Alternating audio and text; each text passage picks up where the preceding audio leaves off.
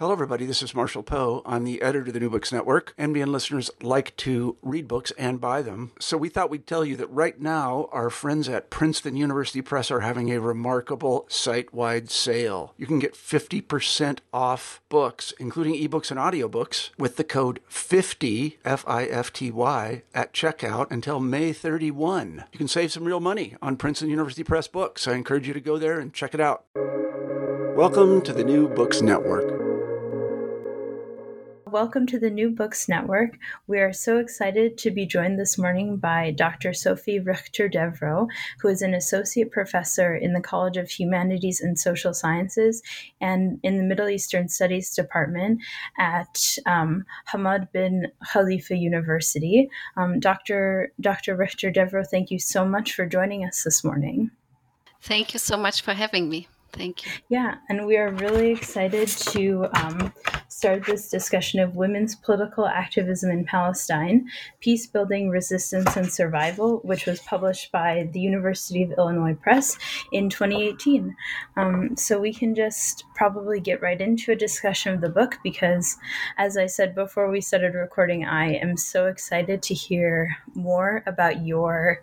Um, the fieldwork that went into this and your sort of theoretical contributions. But um, the first sort of general question that I have for you is um, if you could talk maybe a little bit about how the project was conceived and how you came to approach questions of women's political activism through the lens of the everyday.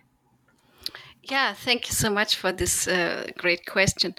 Um, so I started this project in 2007. Well, I started thinking about it from, of course, earlier onwards, but I started in 2007. And, you know, at that time, um, there was a lot of discussion globally about the women, peace, and security agenda, the UN Resolution 1325 that calls for increased participation of women in peace building, conflict resolution and uh, of and I was interested like my very early question was uh, was simply an interest to see what does this global agenda mean for a local context such as Palestine, a local context dominated by um, settler colonization, by statelessness, and of course prolonged uh, prolonged violence.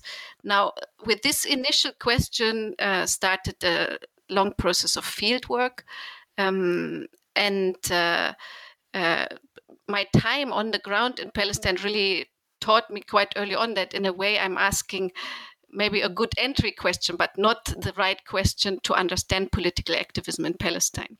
Because very clearly, this kind of uh, women, peace, and security agenda and the focus on peace building, particularly joint peace building between Palestinian and, and Israeli women, had very little to do with the realities on the ground. It received a lot of media attention, but that's not what women were doing on the ground.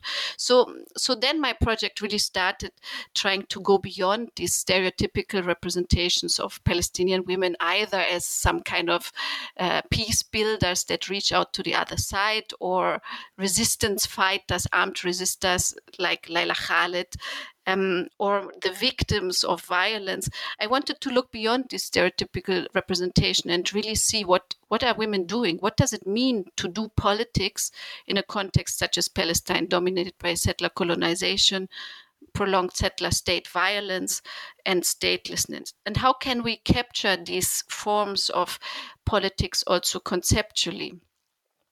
Um, and then, I mean, to come to your second question, this really meant then that one ha- that I had to move from the classic understandings of what is the political, what is political activism.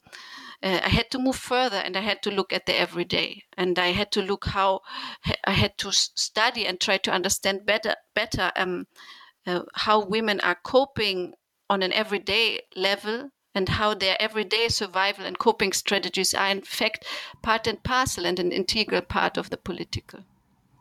Definitely. And I hope that we can come back and sort of really delve into this concept of the everyday. But um, before we sort of talk a bit more about the theoretical contributions of the text, you mentioned something quite interesting and something that I think is sort of part and parcel of ethnographic fieldwork, at least, which is that you have one set of questions and you sort of go to start your fieldwork in a particular field site and realize that those questions actually aren't the ones that are sort of relevant or aren't the ones that are kind of on the minds of the individuals that you are working with.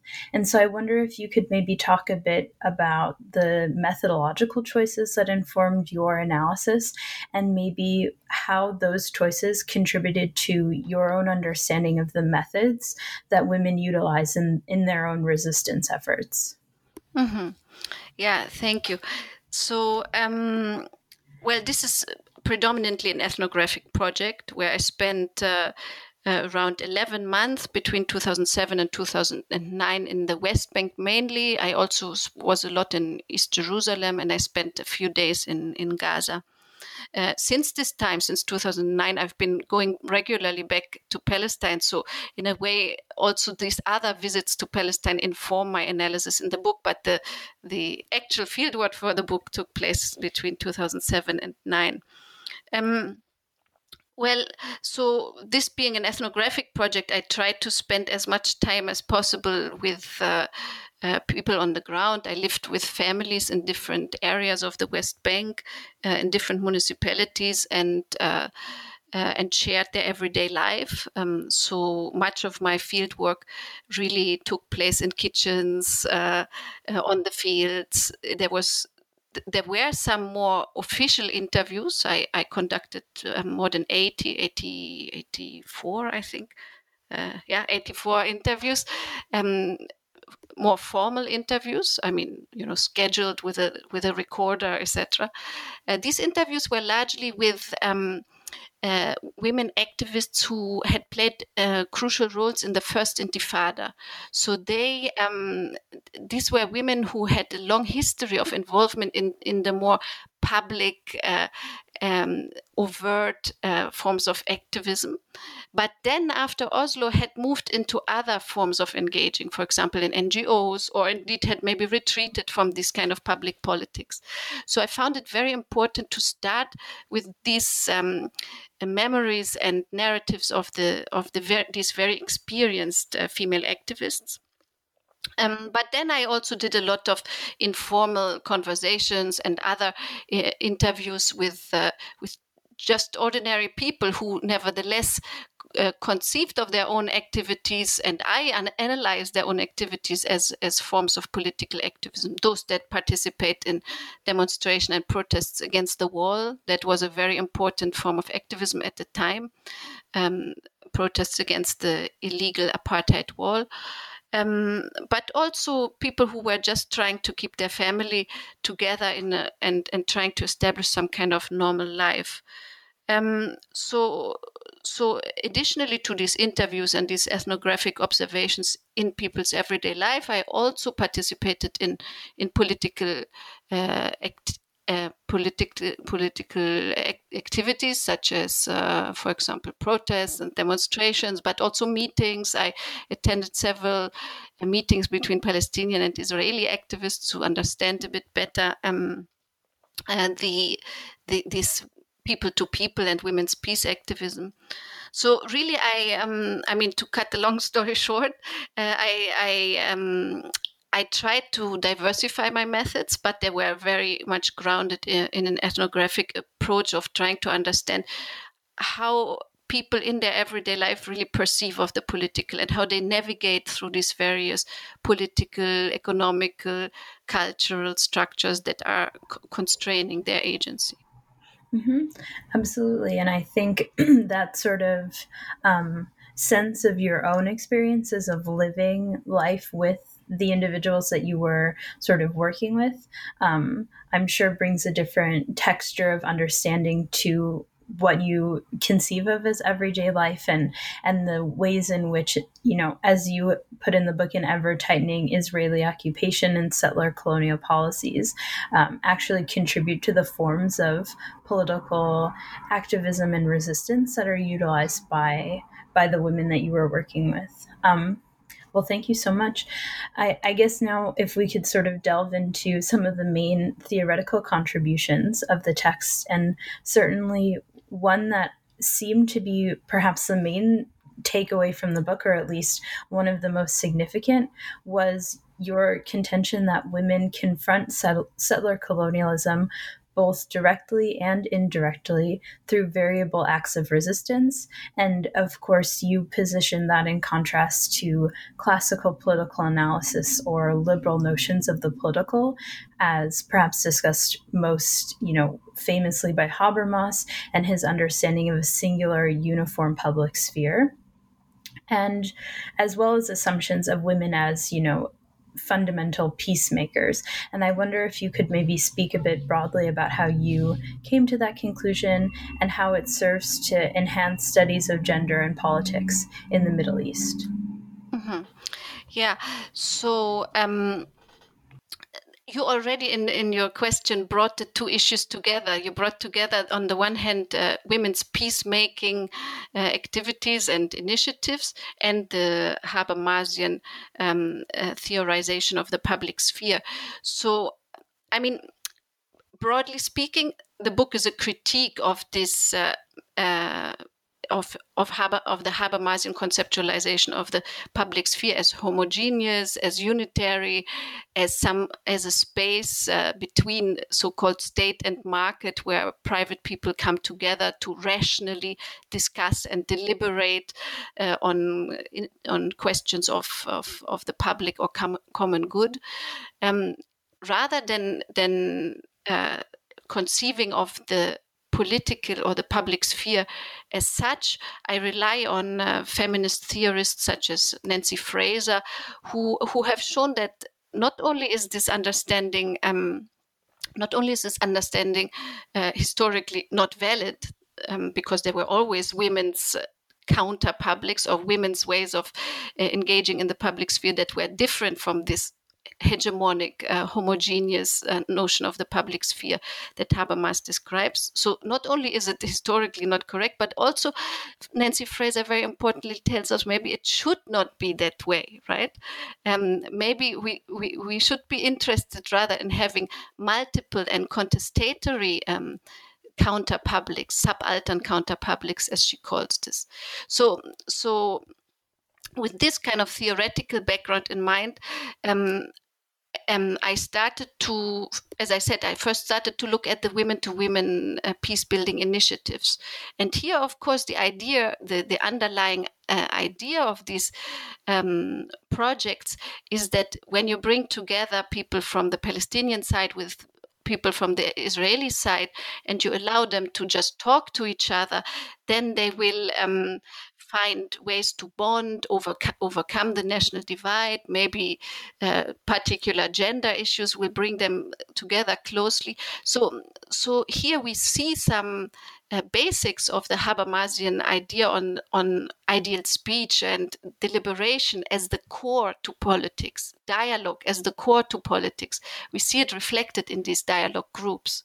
I mean, here the idea is precisely that the ways in which Palestinian women should do politics is by dialoguing uh, with the other side.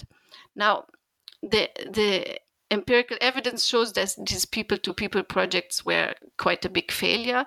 I mean, they not only did they not lead to any tangible results on the ground, I mean, the situation has rather gone much worse. They also have been very problematic for the people involved themselves who see this as a form of normalization. And society, Palestinian society, more largely sees it as a form of normalization. So, meaning somehow pretending that there's a picture of uh, of uh, people can just meet and they can talk and they can dialogue and the whole violences and um, asymmetries and inequalities between the two sides moves uh, into the background. Here it's presented like a conflict. You just bring the two sides together, but this is a settler colonial context of of one side settler colonizing the the other so so this is the failure of the peace pro- of these peace projects also shows us that maybe it's not enough to co- conceive of the political uh, merely or predominantly through the notion of dialogue and, and discursive deliberation, a la Habermas. Rather, we need to move further. Um, and here, I mean, then along with the theory, I trace the other um, the other forms of politics, like for example, uh, popular resistance. Here, it's not about dialoguing with the Israeli side, but rather it's about radically confronting and and highlighting, even dramatizing, the injustices and inequalities between the two sides. It's not trying to say we are two parts in the conflict. It's clearly starting from a very different starting point, pointing at the at the inequalities and asymmetries, confronting them and trying to overcome them. Um, so uh, um, here then in a way, my book proceeds going through the various forms of activism and letting the women on the ground. I mean, my idea was to let the women on the ground speak back to this Habermasian ideal of the public sphere and, and highlight with of course the backing of the, of the very strong feminist scholarship on on on these ideas highlighting that it is not enough uh, to to understand to, to conceive the public sphere in the Habermasian way. Um, mm now, how does I think you also asked how does this uh, um, sit with the yeah yes sort of broadly enhance um, maybe studies of gender and politics in the Middle East. Yeah, um, exactly. Because for now, I spoke more about uh, how it relates to the theory. If we look at the literature on women's politics or women's political activism in the Middle East, there is, of course, a very important uh, body of literature.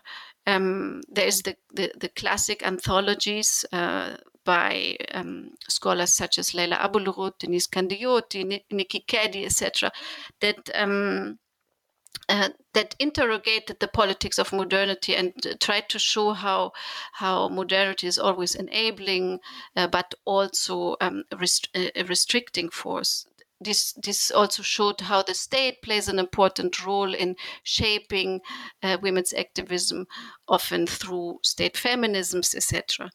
So this this literature is very important because it debunks all the Orientalist uh, uh, discourses on women in the Middle East being passive or Muslim women being the oppressed other, etc. It's it's a very important body of literature that I always went back to, um, but in a way, I um, I wanted to look more specifically what on this question: what does it mean to do politics in the context of Palestine? And and indeed there is quite quite also some literature that deals more specifically with women's political activism in the Middle East. Very often, I think this literature focuses more on women's involvement in protests and demonstrations. We've seen a rise now uh, since the Arab revolutions, a lot of focus on how women are, are participating in uh, in these revolutions, how gender and political issues are intertwined.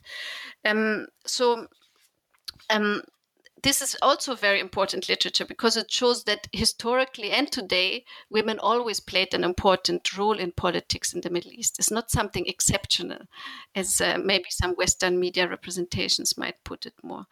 But overall i think there's very little that focuses specifically on the everyday. I mean um, it is more gently situated within the classic conceptualization of, uh, you know, women's participation in political parties, protest politics, in NGOs, civil society, etc. But not, but not really looking at what does it mean to. Uh, um, try and keep a family or a society together? Is this a form of political activism? Is the everyday also a place of the political? So here I hope my book can make the contribution.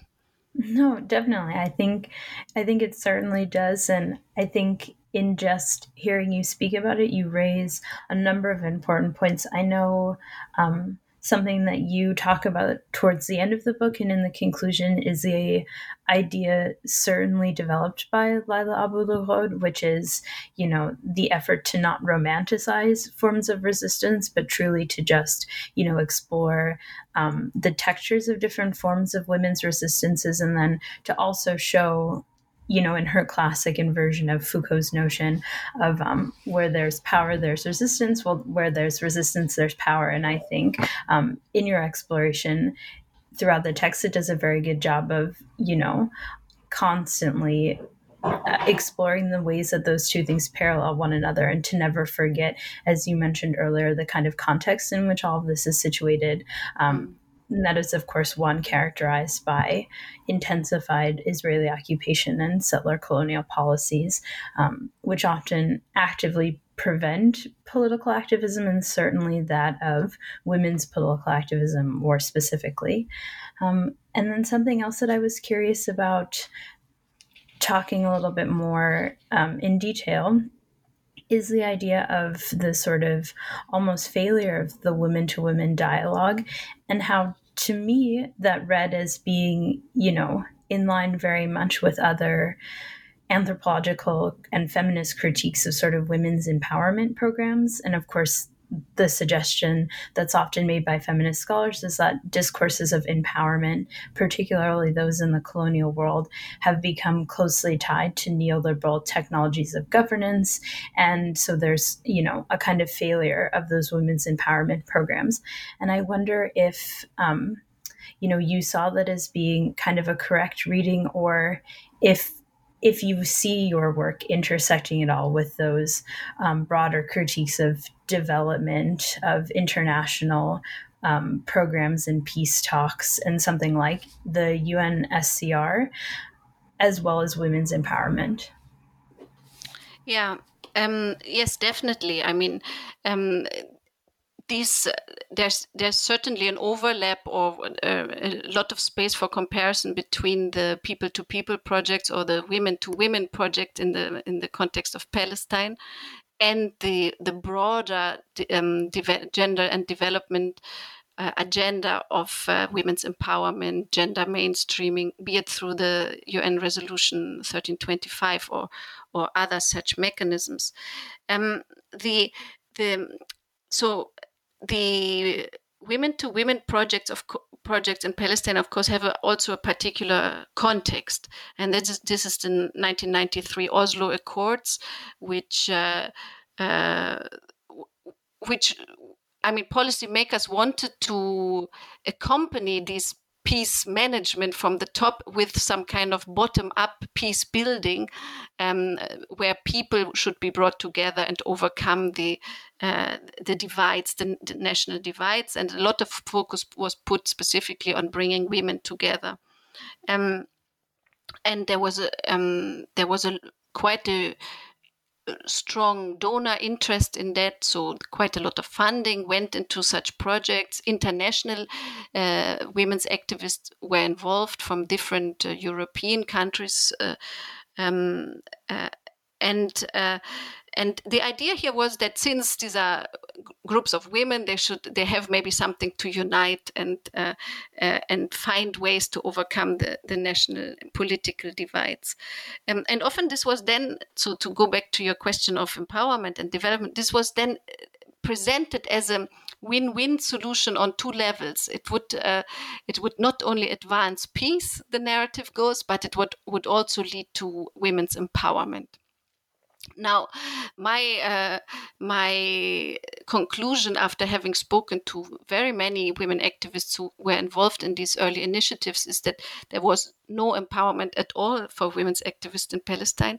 In fact, it was uh, a disciplining of their activism because now um, international funding uh, and also uh, and also national pol- policies pushed women into this kind of what was presented as valuable activism, as activism that would advance not only peace but also uh, women's um, women's struggles, and all other forms of activism. The very strong popular resistance that women had been so prominent in during the first intifada or indeed everyday forms of activism all of this was presented as somehow out of line deviant and therefore uh, not the good politics this this meant that in fact many many women were pushed out of the political. The only ways in which they could participate was in uh, women to women project which for for many of them was a form of normalization. So what happened here and um, uh, what happened here is that a few uh, female activists who became kind of the leaders and international representatives of, of Palestinian women in joint programs maybe they indeed were empowered, if we want to use that word, because they indeed, um, I mean, they, they flew to international conferences. They were always uh, they were given a lot of space to give their analysis, etc. But many others were disempowered, were in fact um, uh, left out, were disciplined, um, and uh, and I would therefore say that we have to be very careful here with this. Um, just as the just as the, the critical literature and development in gender has shown, we have to be very careful with this liberal notion of agency and empowerment. Um, in the Palestinian context, I just want to mention in the Palestinian context, there has been quite a lot of excellent writing on um, on the development uh, and humanitarian industry including the peace industry more broadly, that has also shown that um, after Oslo, much of women's activism, which was more social movement kind of activism, popular resistance, quite very mass based, was disciplined into disciplined and fragmented into NGO active well NGO work rather than NGO activism. So um, that also was a form of of uh, disciplining and disempowering the mass base of, of women's activism because now you needed to be an entrepreneur in an NGO with a project plan and an agenda. You needed to speak the, the lingua of the international development and peace industry, etc. And the women to women projects are part and parcel of this wider NGOization, as uh, Islah Jad calls it, um, of, of Palestinian civil society. Oh, certainly. And that that rings very true of um, the sort of women's activism and women's organizational work that I spend some time researching in Jordan and and that my own dissertation is based on is is definitely the idea of how much um, international funding and the sort of structure of organizational work now exactly as you said, fragments and divides and sort of lessens maybe the politicized impact of the work that these organizations are able to do because it's so much um, hemmed in by the framework of applying for funding obtaining funding and sort of working within that model. Um, exactly. And definitely, I think disenfranchises maybe some of the earlier political work that we could point to in Jordan or in Palestine that has much more of a, um, as you sort of discuss in chapter two, maybe a more popular resistance base um, and history to that as well, certainly. Um, well, then I think now, if we could move into maybe what I read as perhaps the most important theoretical contribution of the text, um, and one that's definitely fundamental to your analysis of women's political resistance, is of course the intervention that you make about studying the everyday as essential to women's political existence um, and sort of lived existence in general. And I was hoping that you could kind of expand on this notion of the everyday, although you have touched on it a little bit in our conversation so far, um, but how it's related to, you know, a shift in women's political activism and resistance from exactly as we talked about the women to women, um, more internationally uh, focused work um, to political or to popular resistance and then to this sort of more everyday forms of resistance. Yeah. So this is, of course, a very wide topic. So let me try and um, uh, and be concise. Um, one term that is used um, very broadly in Palestinian everyday talk, but also in, in political culture, is the notion of sumud. Uh, now, sumud um, literally would translate as uh, as steadfastness, or one can also, I think, um, translate it as re- resilience, or or indeed everyday resistance the interesting point is that Sumud, of course, has always been uh, part of the Palestinian lexicon on the political. It has undergone various changes in, in what it means. But um, uh, so, and, and I talk more about this in the book, but I, I'm not going to talk about it here now. Um, the, the important thing is that today, uh, Sumud kind of describes the steadfast and stubborn insistence to carry on with normal life, maybe even trying to seize opportunities to enjoy this life as much as possible. And despite all the um, infringements and violations through settler colonization at both the material and the more uh, mental or ideational level. So, so Sumud is in a way uh, the the everyday politics that takes place um, in ordinary life.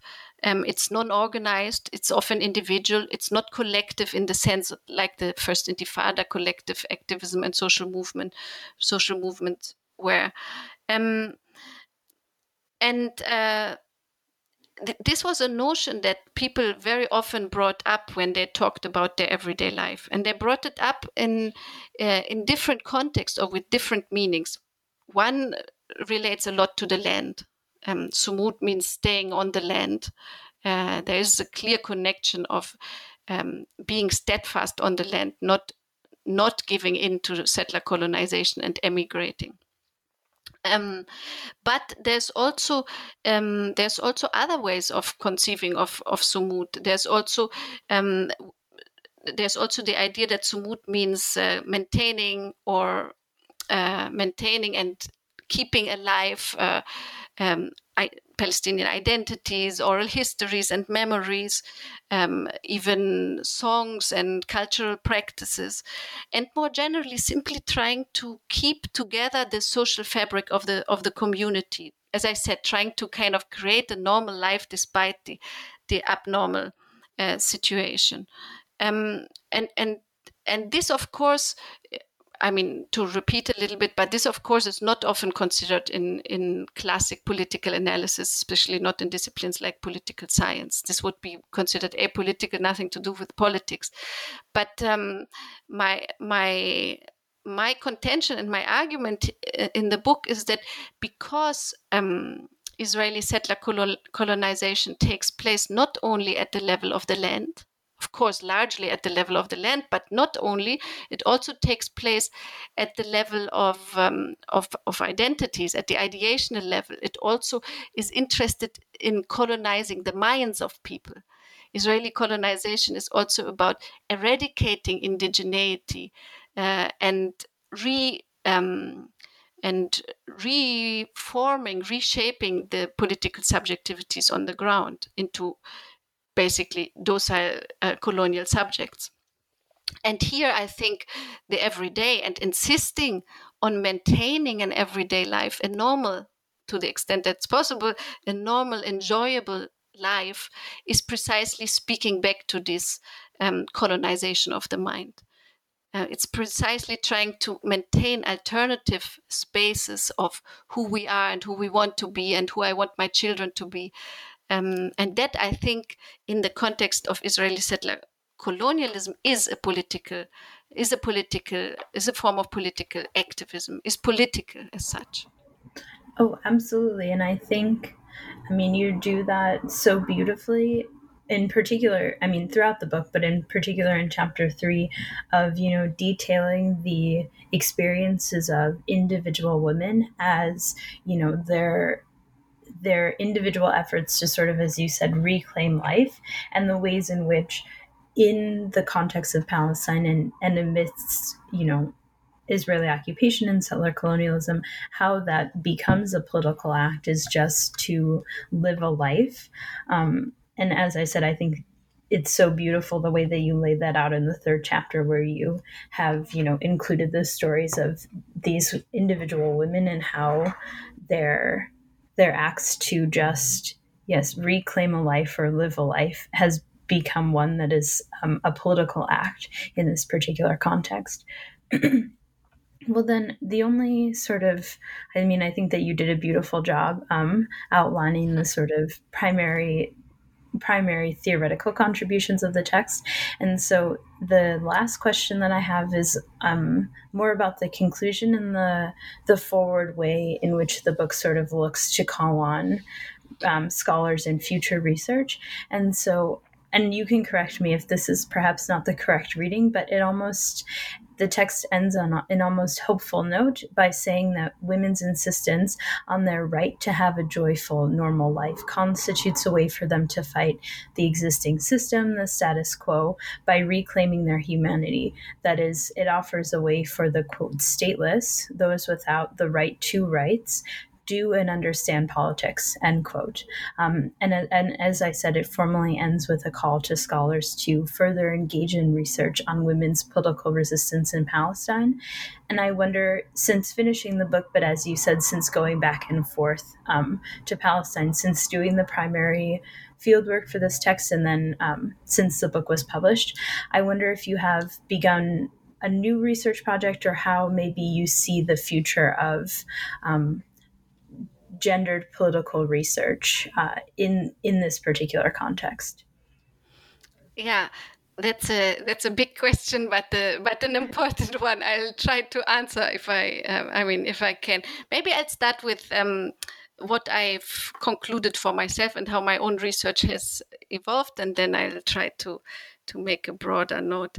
Um, so after having done this project on Palestinian women's activism in the West Bank and especially focusing on their everyday politics, as we just discussed, I moved to a new project in the um, a new project in the Nakab, uh, which is the, um, the it's in today's southern Israel next to Gaza, and there's a Palestinian there's a Palestinian Bedouin population that has um, received very little uh, scholarship. I mean, there has been very, or the scholarship that has been done on this community, on the Palestinian Bedouin, has been largely done by Israeli uh, anthropologists or indeed also military uh, advisors, etc.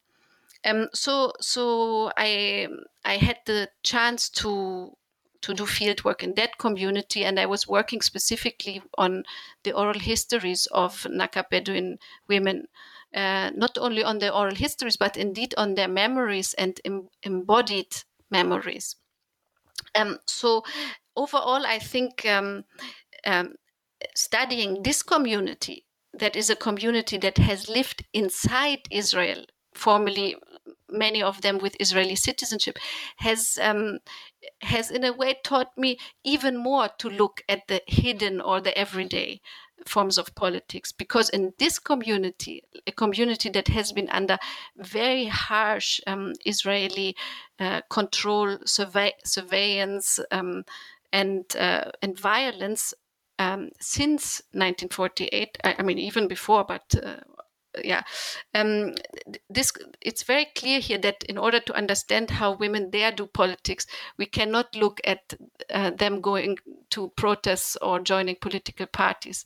Indeed sometimes the political here might be simply in a song uh, that tells something about um, rereading the history of 1948, or it might be in a photograph that uh, in, in some small um, memorabilia that that women maintain in order to uh, conserve or remember in another history and uh, through their own memories, through their own indigenous memories, rather than accepting the um, the settler colonial narrative that is so harshly imposed on them, and that indeed is also so harshly uh, taught to their own children and grandchildren in the Israeli schools. So um, this this research on a community that has been, um, I would say, lived under settler colonization um, that slightly functions slightly different than in the West Bank, in the occupied West Bank, has shown me that we that we really need to um, uh, that i mean first of all we need ethnographic methods to understand this but also that we really need to look at the at the everyday and value these these memories these songs these stories this embodied presence. Simply the ways in which you can see a bedouin woman um, sit or occupy her space uh, is a way to read history and to counter the settler colonial narrative um, so really, it has taken me much more into the everyday from now on. This will be much more my, my focus in research. Um, now, wh- what does it mean for the scholarship on on women's activism uh, in the Middle East and and uh, on Palestine? Um, I mean, as you rightly say, I I um, I end the book uh, drawing on Hannah Arendt's notion of, notion of the right to have rights, where she states that the stateless uh, not only have lost um, their their rights, but also their their right to have rights, and as such have been expelled from humanity. Um, here, then these everyday forms of uh, trying to enjoy and create a normal life by Palestinian women, I argue, is also a way to reclaim humanity and to reclaim their dignity and humanity uh, in a context where that is where they're constantly being pushed out of humanity. Um, I think that uh, I mean, I think that uh, this these notions of uh, dignity, uh, human dignity, and people's struggles to um, uh, to form a political subjectivity that that allows them to live a, a dignified life. That is a very important um, uh, field to to do further research on because it happens very differently for different generations and in different contexts. But it is a core claim and a core demand that um, Palestinians from all walks of life are expressing. There's, of course, the broader national struggle, which is an important framework for, for identity and for political activism.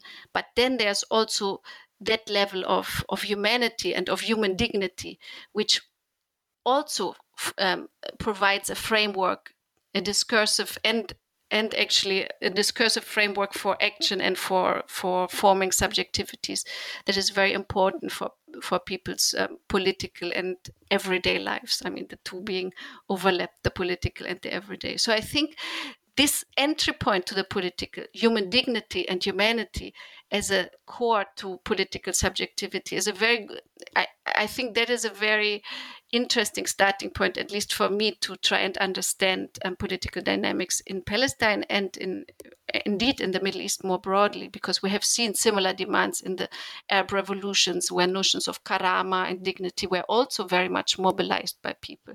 This is all outside of the of the classic national frames of the classic national liberation movements or national struggles. People are expressing their politics in different ways, and the notion of dignity and and humanity being part of humanity is very important here. I think certainly, and it has definitely given me a lot to think about as I start to write my own dissertation, and certainly will give a lot to the listeners of the of this podcast. Um, a lot of food for thought. So thank you so much for taking the time to sit down and speak with us today about your book, Women's Political Activism in Palestine Peacebuilding, Resistance, and Survival, again published by the Illinois University Press in 2018. Dr. Richter Devroe, thank you so much. Um, it was really a pleasure to speak with you. Thank you so much. It was my pleasure. Really great speaking to you. Thank you. Thank you.